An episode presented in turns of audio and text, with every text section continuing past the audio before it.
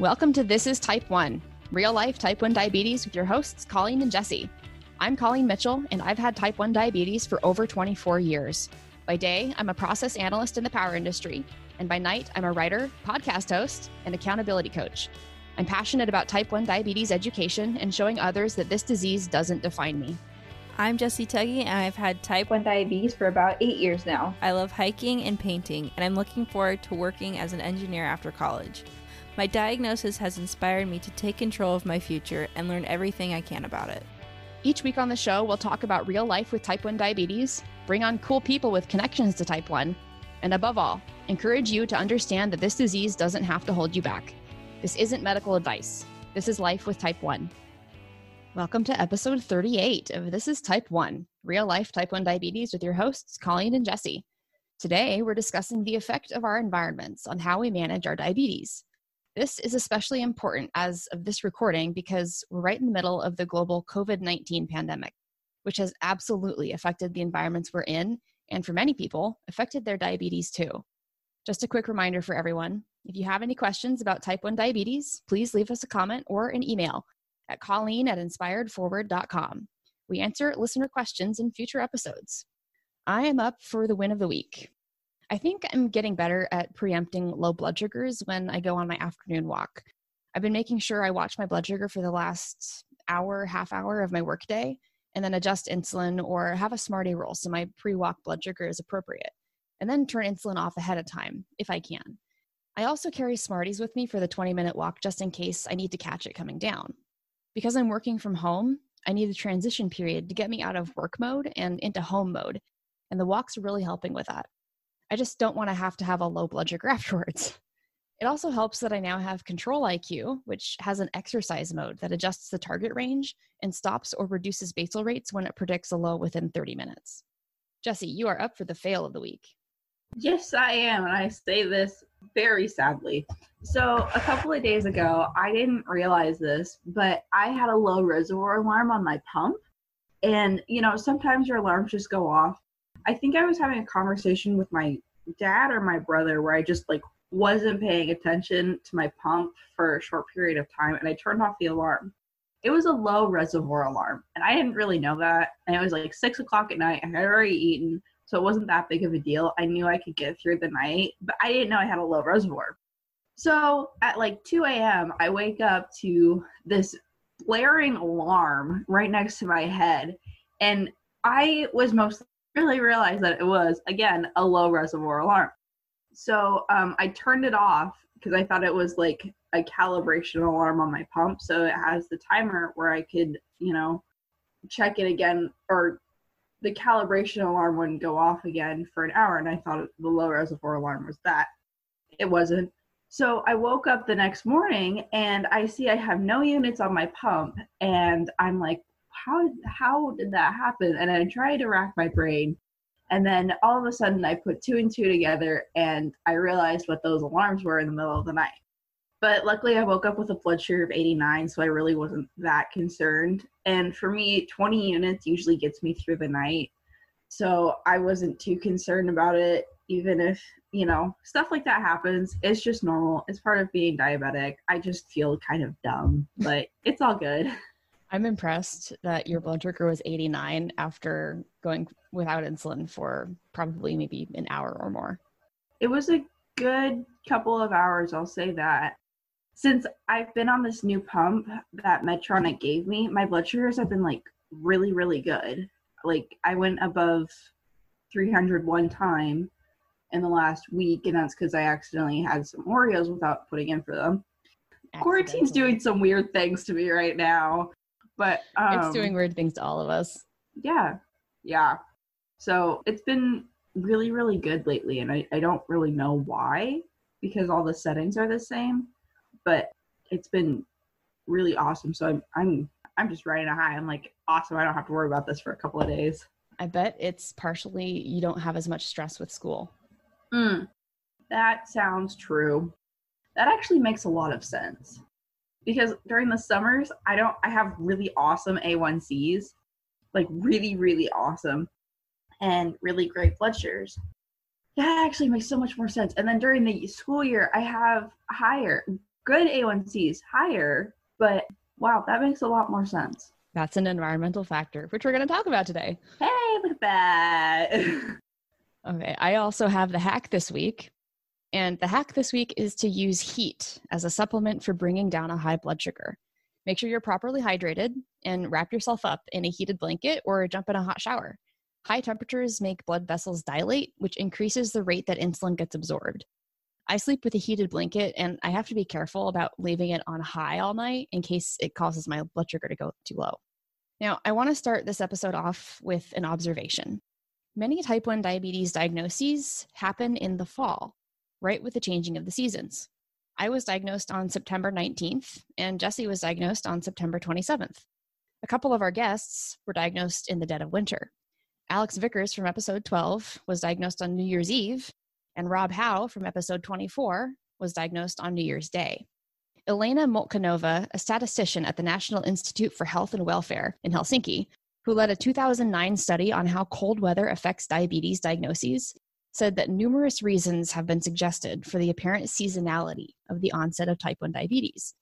These include a seasonal variation in people's levels of blood glucose and insulin, seasonal viral infections, the fact that young people tend to eat more and do less physical activity during winter months, and similarly, that summer holidays provide a rest from school stress and more opportunity to play outdoors. The study also found that diabetes clinics, which were further away from the equator, were more likely to have greater numbers of new cases in winter. I'll also speak to the young people getting less exercise and eating more. This is very true. So during the summer, all of my friends were having fun, we're doing things, we're not really caring. But we definitely increase on both carb intake and on food intake on general when the seasons change because I think we're stuck at home so much and we're just constantly around that like food and there's nowhere else to go except for the kitchen. So I think that's just a contributing factor. So it's related to weather environment in some shape or form. The weather or climate is just one of thousands of environmental factors we live with every day. What we want to talk about in this episode is not how your environment might trigger an inherent disposition to type 1 diabetes, but how our environments can directly affect how well we control it. Adam Brown, guest contributor to Diatribe, compiled a list of 42 factors that affect blood sugar, Five of them are categorized as environmental, including expired insulin, inaccurate blood glucose reading, outside temperature, sunburn, and altitude. Expired insulin is less effective, as is heat affected insulin. Any pump user knows that the longer a site is in, the less effective the insulin becomes. I discovered almost embarrassingly late that it was because my pump is always against my skin, and the electronics themselves in the tandem pumps generate enough heat to affect the insulin quality after three or four days. It's important to always check your insulin vial before drying up for a new site to see if it's cloudy or separated. Those indicate that it's denatured and you really shouldn't use it. Similarly, never freeze your insulin, that will ruin it. Getting an inaccurate blood glucose reading, either from your meter or your CGM, can definitely affect your control because if you don't know what's wrong, you'll treat from that wrong number and end up worse off down the road. Maybe it read too low. And so you ate a low snack and now you're way too high. Or maybe it read too high. You corrected it and now you're eating the kitchen to correct the low. That's always fun. For CGMs, direct pressure on the sensor, especially when sleeping, can trigger what's called a compression low.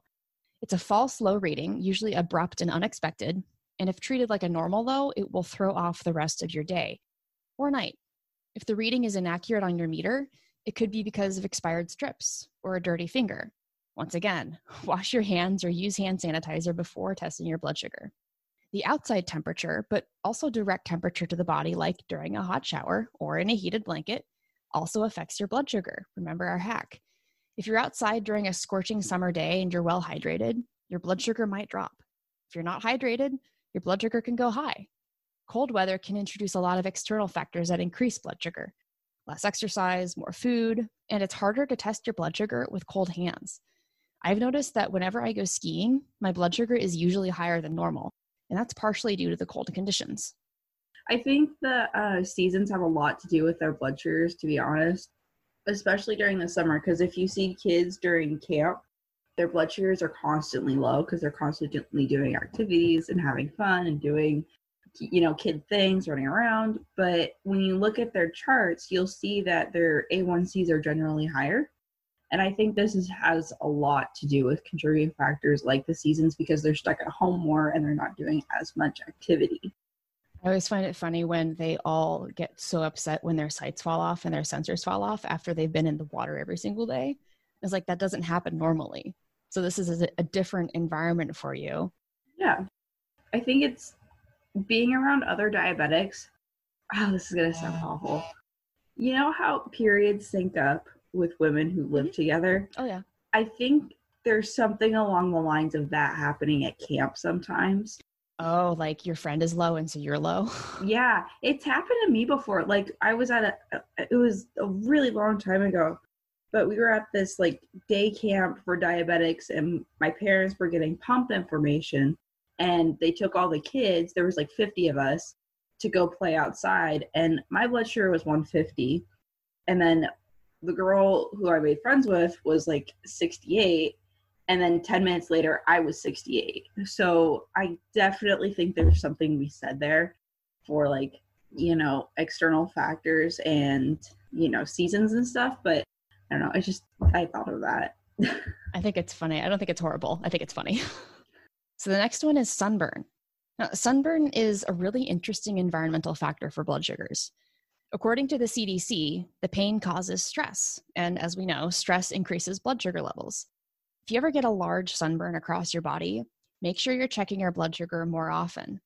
When I was 16, I went to the Thermopolis Hot Springs in Wyoming with my godparents. I put sunscreen on, but at some point while laying out in the sun, I rolled over onto my stomach and my entire back burned up. The sunscreen must have worn off by that point. It was the worst sunburn of my life. It lasted for weeks and the pain was awful. Taking a shower was basically an exercise in not screaming and sleeping was really hard. I don't remember what my blood sugars were like during that ordeal, but I'm 100% willing to bet that they were through the roof the whole time. I, I, even remember my pajama top kind of sticking to my back and then trying to peel it off without hurting my back even more. Jesse's making faces at me right now. Such fun times. So, pro tip wear sunscreen, don't get burned. That was the burn that led to true appreciation for sunscreen and aloe vera gel. So, Jesse, have you noticed any higher blood sugars when you have a sunburn? Actually, I noticed the exact opposite. When I was in sixth grade, I got a really big, bad sunburn on my thigh. Luckily, I was wearing shorts the whole summer, so I didn't like stick to anything for a while. But it was peely. It was awful. It it it was just really, really bad.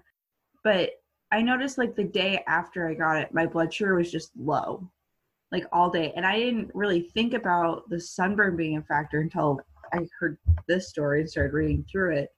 But I don't think it caused high blood sugars because we were on vacation. I was, you know, doing a lot of jet skiing and, you know, stuff like that. So I wasn't paying too much attention to like highs or lows. But definitely that next day, we were just hanging out that day because everybody got sunburnt from the day before. So my blood sugar was just low all day. But I don't know. Yeah, I, I don't know. I couldn't tell you.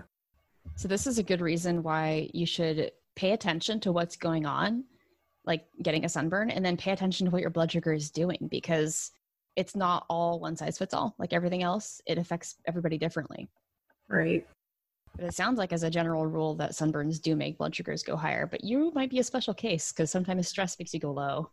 Yeah, no, I think I'm just a special case when it comes to stress, period. Like, whenever we mention something about, oh, yeah, stress can cause this, this, this, and this, and that causes your blood sugar to go high. Well, for me, it's usually been the exact opposite. Like, my blood sugars go lower rather than they go up. And I'm just like, okay, well, I guess I'm just special and unique and awesome. And that's your reality. yes, it is. So, the last of the environmental factors in Adam's 42 factors chart is altitude. We've talked about air travel with type 1 diabetes, and specifically for pump users, the altitude triggers a rule in physics called Bernoulli's principle. When the aircraft takes off, air bubbles form in the reservoir or cartridge and block insulin delivery. You're not getting the insulin you expected you were, so your blood sugar goes up. And when you land, the decrease in altitude reverses Bernoulli's principle and pushes more insulin through the tubing than you need, it's not something you can stop with suspending the pump because it's the physics of the liquid and the altitude. If you unhook, that will prevent the insulin from being delivered. But unhooking on a plane during landing is a huge hassle for a lot of people, especially me, because most of my sites go on my butt. The resulting low blood sugar from landing is called baggage claim low. But other than airplanes, altitude with two feet on the ground also affects it. I guess it's more called elevation. Adam's chart doesn't specify how, because it depends on the person. I live at or around sea level, maybe a hundred, a few hundred feet up on a hill. But what about when I travel to a state with much higher elevation, like Colorado? Well, when I've traveled to Colorado Springs in 2018 for work, I noticed that my blood sugars were a lot higher for a lot longer, and it took a lot more insulin to bring it down. Most notably, I drove to the Garden of the Gods, which is a really cool park with these really beautiful rock structures. And I walked around. My blood sugar was in the 300s and barely came down even after walking around the park with a lot of insulin on board. I remember just being so frustrated with it. After that, I went to downtown Colorado Springs and then just walked up and down Main Street to help bring my blood sugars down. That was a trip I was just so grateful to have my CGM. So, those are the five environmental factors that Diatribe identified. But what about other things, like the household you're in, your school, or your workplace?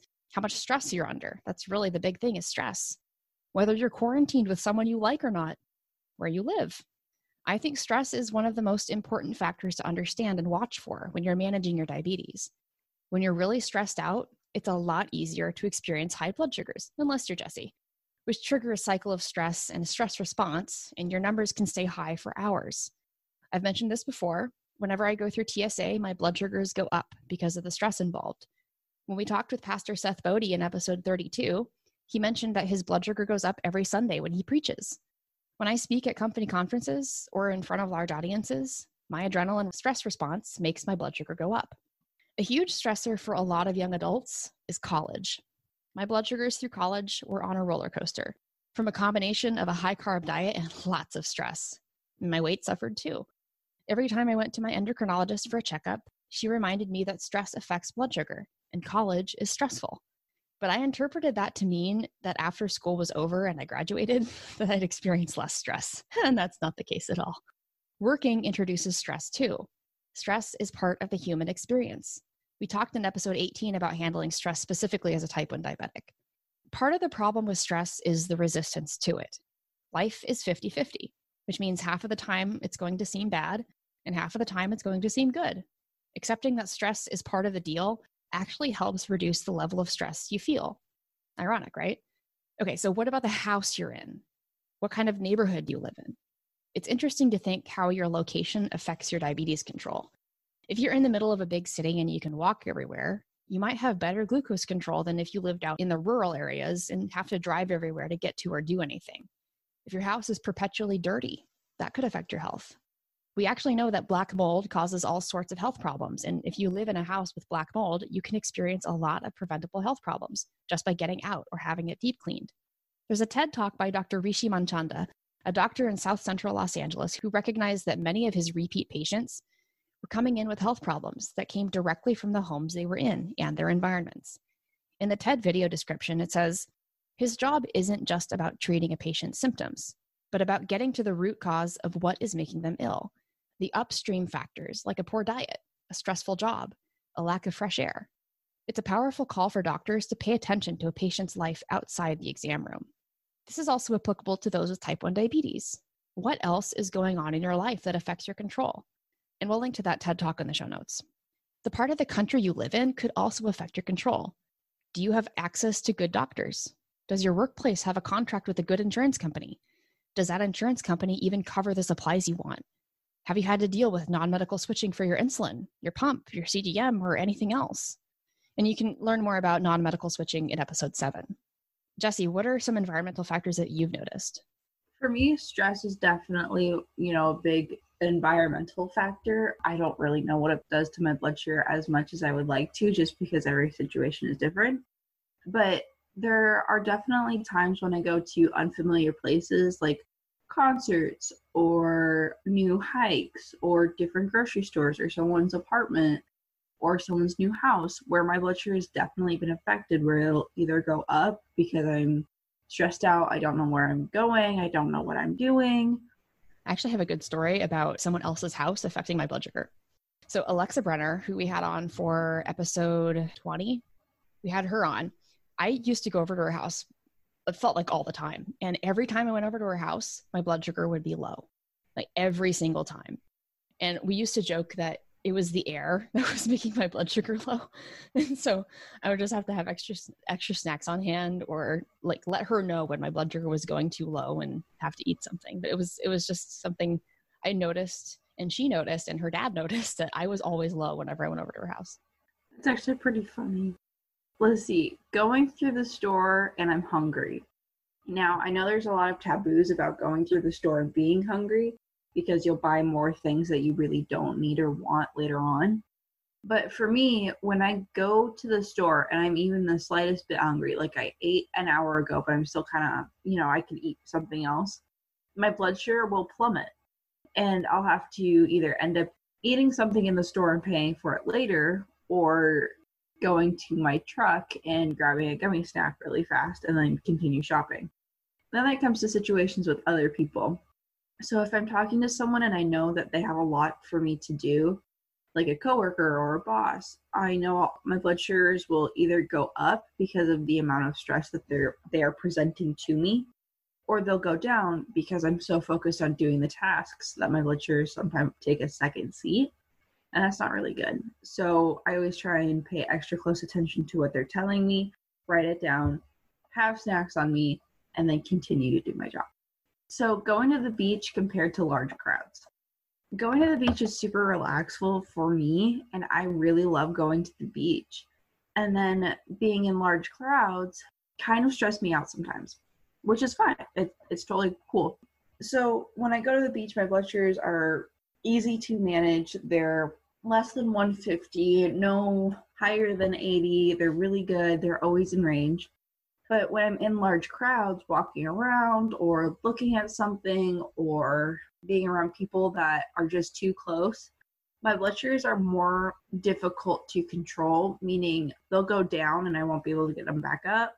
They'll go up and I can't get them back down for a while. It all just really depends on how many people I'm around or, you know, what the, and I say, quote, vibe is of the crowd. So it just depends emotional states definitely take a big toll on my blood sugars. So when I'm sad or stressed out or not in a good mood, my blood sugars are affected. They usually go up very close to 300 and they'll just stay there. They'll kind of plateau, which I think is fairly normal for most teenage diabetics is that they'll see that plateau of emotions and then their blood sugars are also affected by it. Taking tests, I taking tests are the worst for me because my blood sugars will always go up. And since I'm in AP classes, for those of you who don't know, advanced placement classes, we take this big end of the year exam, which got canceled this year, where you go down to a church, you go with about 300 other kids who took the same class as you and are taking the same test as you are. And you can't look at each other, you have to be six feet away from each other. You have to have a separate table, a separate desk. Everything is so strict and separate that I had to get written confirmation from my doctor to be able to bring snacks, my testing kit, my pump that will go off in the middle of exams, and food in with me because those things are against the rules and regulations of the college board tests. Yeah, I had to do basically do the same thing for the proctor when I took my SAT and yeah. my blood sugar was i think it stayed around 300 for the entire test. It was That's great. What, no it, it's awful and i had to take it last year i had to take three tests similar to that. And whenever my pump would go off even the slightest i love the volunteers who come in but the people who just don't understand what diabetes is and then try to tell you you're wrong really upset diabetics. And i had one of those ladies proctor the tests. And she came over and was like, You need to turn that off. And I said, No, I, I really can't. I'm type 1 diabetic. It's my insulin pump. And she's like, You can't talk during this test. I'm pretty sure she only came over just to cause problems, but I handled it fine. I said, I'll turn it off, but I'm type 1 diabetic. And she would do that every time my pump went off. And so finally, I just put it on the table. Like I took off my pump and set it on the table, and she freaked out because she didn't realize that it was attached to my body and didn't realize the insensitivity she was displaying towards a diabetic who had written consent from the college board, from the proctors, from literally everybody except for her. So some people go on power trips and then you have to do stuff like actually show them it's got a tube. Yeah. So that was fun. Those always affect my blood sugar. I was always high during AP tests and SAT testing and PSAT testing. So testing is a good environment to have your pump on vibrate. No, I always have my pump on vibrate. It's but it was loud enough that she could hear it. Yeah, because she uh, kept she walked back and forth down my row specifically. That's suspicious. Yeah, she really. It's whatever. It's whatever. It's in the past. you know, I see her every now and then, and I just avoid her at school, so it's all good. It's good. She's probably embarrassed. You know, I'm just angry. So you don't have to be angry. no, I will. I'm not angry anymore, but like that. Right, but in the moment, it, it I totally understand. Just, yeah, yeah, yeah. It was just really upsetting because I was like, well, I really can't control what my blood sugars are doing at the moment because I was stressed out, trying to get all the answers right. I was trying to pass. There was a lot of pressure. So that really affects your blood sugars. It just goes up and it stays there. So before we started recording, you told me a story about auto mode, like the first time you had auto mode. Yeah, so this was pretty funny. So I was first on auto mode in my eighth grade slash freshman year area. And I was still this very timid, shy, you know, I knew my place kind of kid where I was just in the back taking a test. And I had this teacher, he was my AP human geography teacher. And he's, if he's listening to this, or if he ever does decide to listen to the show, I hope he doesn't get mad at me for saying these things. But so I was my first time really handling a situation without my parents around. And, you know, I had to hold my own ground for once, which was very new to me. So my pump went off in the middle of our first written exam at school. And I didn't really know what to do. And he thought it was a phone. And he's a pretty funny, dramatic guy. And he got up in front of the class and ripped the whole class a new one, saying that we're not supposed to have phones. Whoever's phone was that, they should give it up and you know this that and the other thing it went on for five minutes and everybody was freaking out and I, internally i was just i was like oh my god this guy is nuts. And i had sent him an email like a week prior to this saying hey i'm diabetic. If my pump goes off just ignore it. I really i know what i'm doing. And i don't think that internalized with him because of this long tangent that he was going on. So when he finally took a pause, I raised my hand and he thought that it was my phone. So he was like, What is it, Tuggy?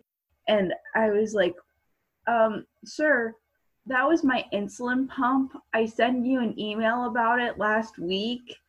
I'm just diabetic and I have to eat something so I don't die. And I said it with a question mark. And I remember, oh my God. I remember I said it with a question mark because I was like so so not ready to get detention on the first week of my freshman year because I was I was very timid and scared. And he looks at me and he goes, "Oh, okay." And it was the funniest thing ever. And he was so grumpy and like grumbly about it for the next week. He's like, "How's your diabetes going?" Like blah blah. Him and I uh, eventually ended up being really cool with each other, and he's a really funny person. So every time my, my pump would go off in class after that, he would just be like, Tuggy, turn your phone off, just to annoy me. And it was the funniest thing ever. And he'll still do it up to this day whenever I see him in the halls and I'm talking with them and my pump goes off. Turn your phone off. Oh, he's a funny guy. That's a great story. Yeah, I'll never forget that. That was I really hope when we do our senior presentations that he's one of the proctors for it because I will be telling that story and it's I oh it's going to be awesome. So you've kind of heard through this whole episode that the great thing about environmental factors is that you can change a lot of them. You have control over where you live unless you're a minor, where you work, how you eat, what you eat, unless you don't buy the food, and how you handle stress. You have control over your diabetes. And now it's time for the diabetes spotlight. And the spotlight this week is on the JDRF, the Juvenile Diabetes Research Foundation. They're leading the efforts to spread awareness that type 1 diabetes does not make you more at risk for COVID 19, despite everyone else reporting that diabetes is a risk factor. On March 24th, JDRF posted a coronavirus FAQ, which we'll link to in the show notes. And we're going to go through some highlights from that article. The first one is Are those of us with type 1 diabetes more susceptible to catching COVID 19? This is the most frequently asked question and carries with it so much understandable concern. The answer from leading physicians and experts across the country is no. People who have well managed type 1 are not more likely to contract COVID 19, but those with consistently elevated blood sugar levels are likely to be at a greater risk. Dr. Ann Peters, director of the University of Southern California Clinical Diabetes Programs and practicing physician, shared that type 1 diabetes all by itself is unlikely to be a risk factor for catching COVID 19. We do know that poorly controlled blood sugars create an increased risk for all infections, and so there is no reason to think that this illness would be any different. Older people, sick people need to be very, very careful not to get this.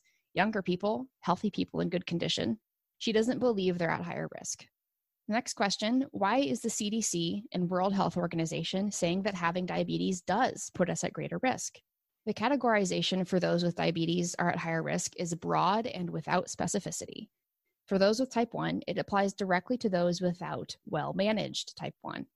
Dr. Mary Pat Gallagher, Director of Pediatric Diabetes at the Pediatric Diabetes Center at Hassenfeld Hospital in New York City, says, I can understand the confusion.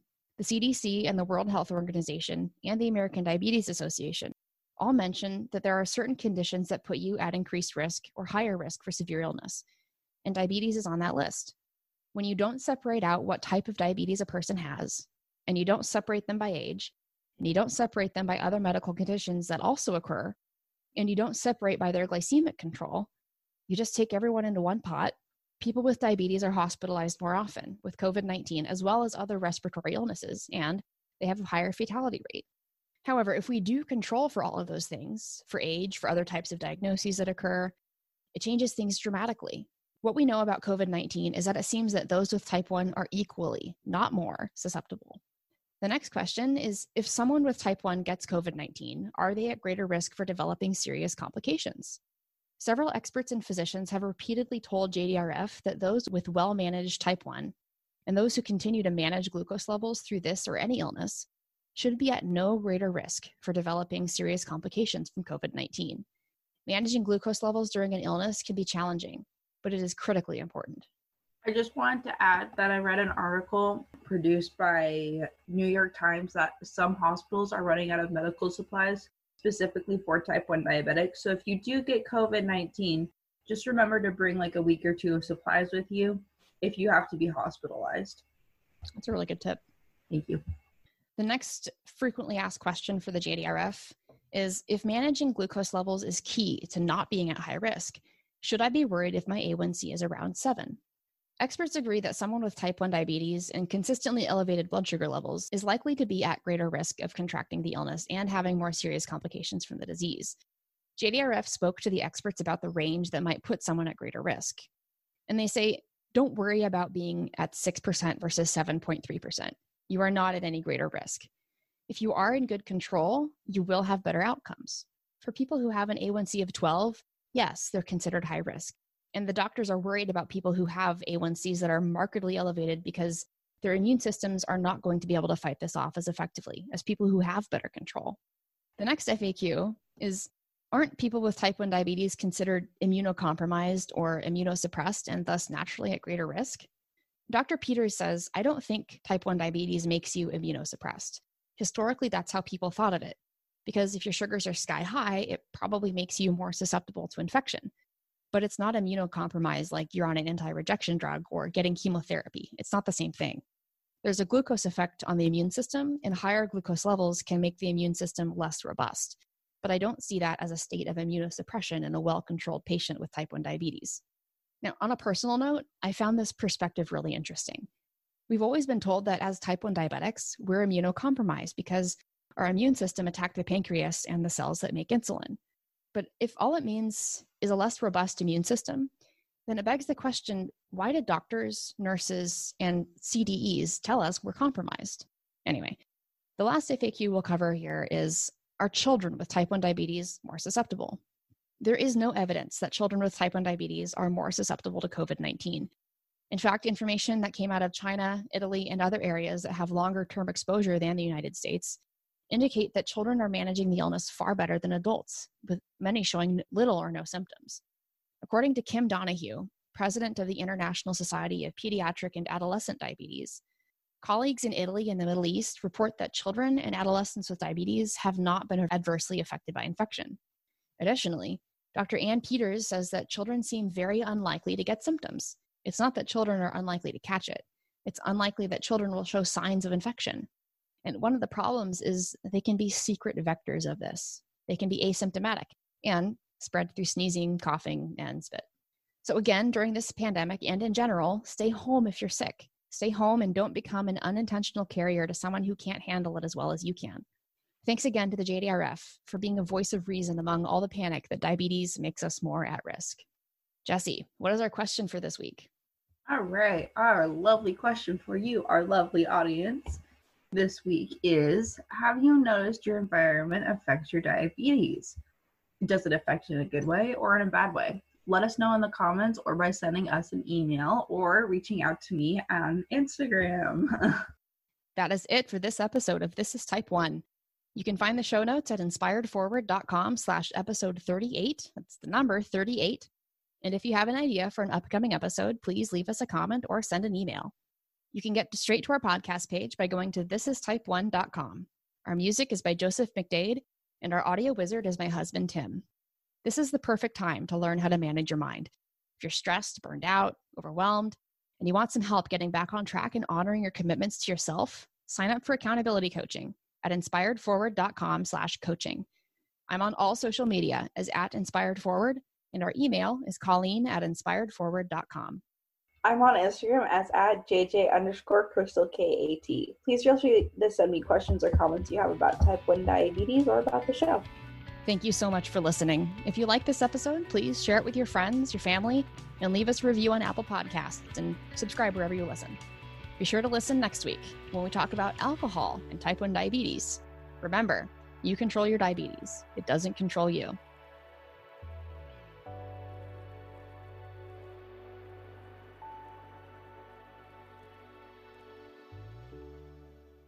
Hey, if you like what you're listening to on this podcast, you have to join us in the Half Dead Pancreas Club. It's my private community where you'll connect face to face with other people with type 1 diabetes, get personalized emotional support, and learn how to handle anything T1D throws at you.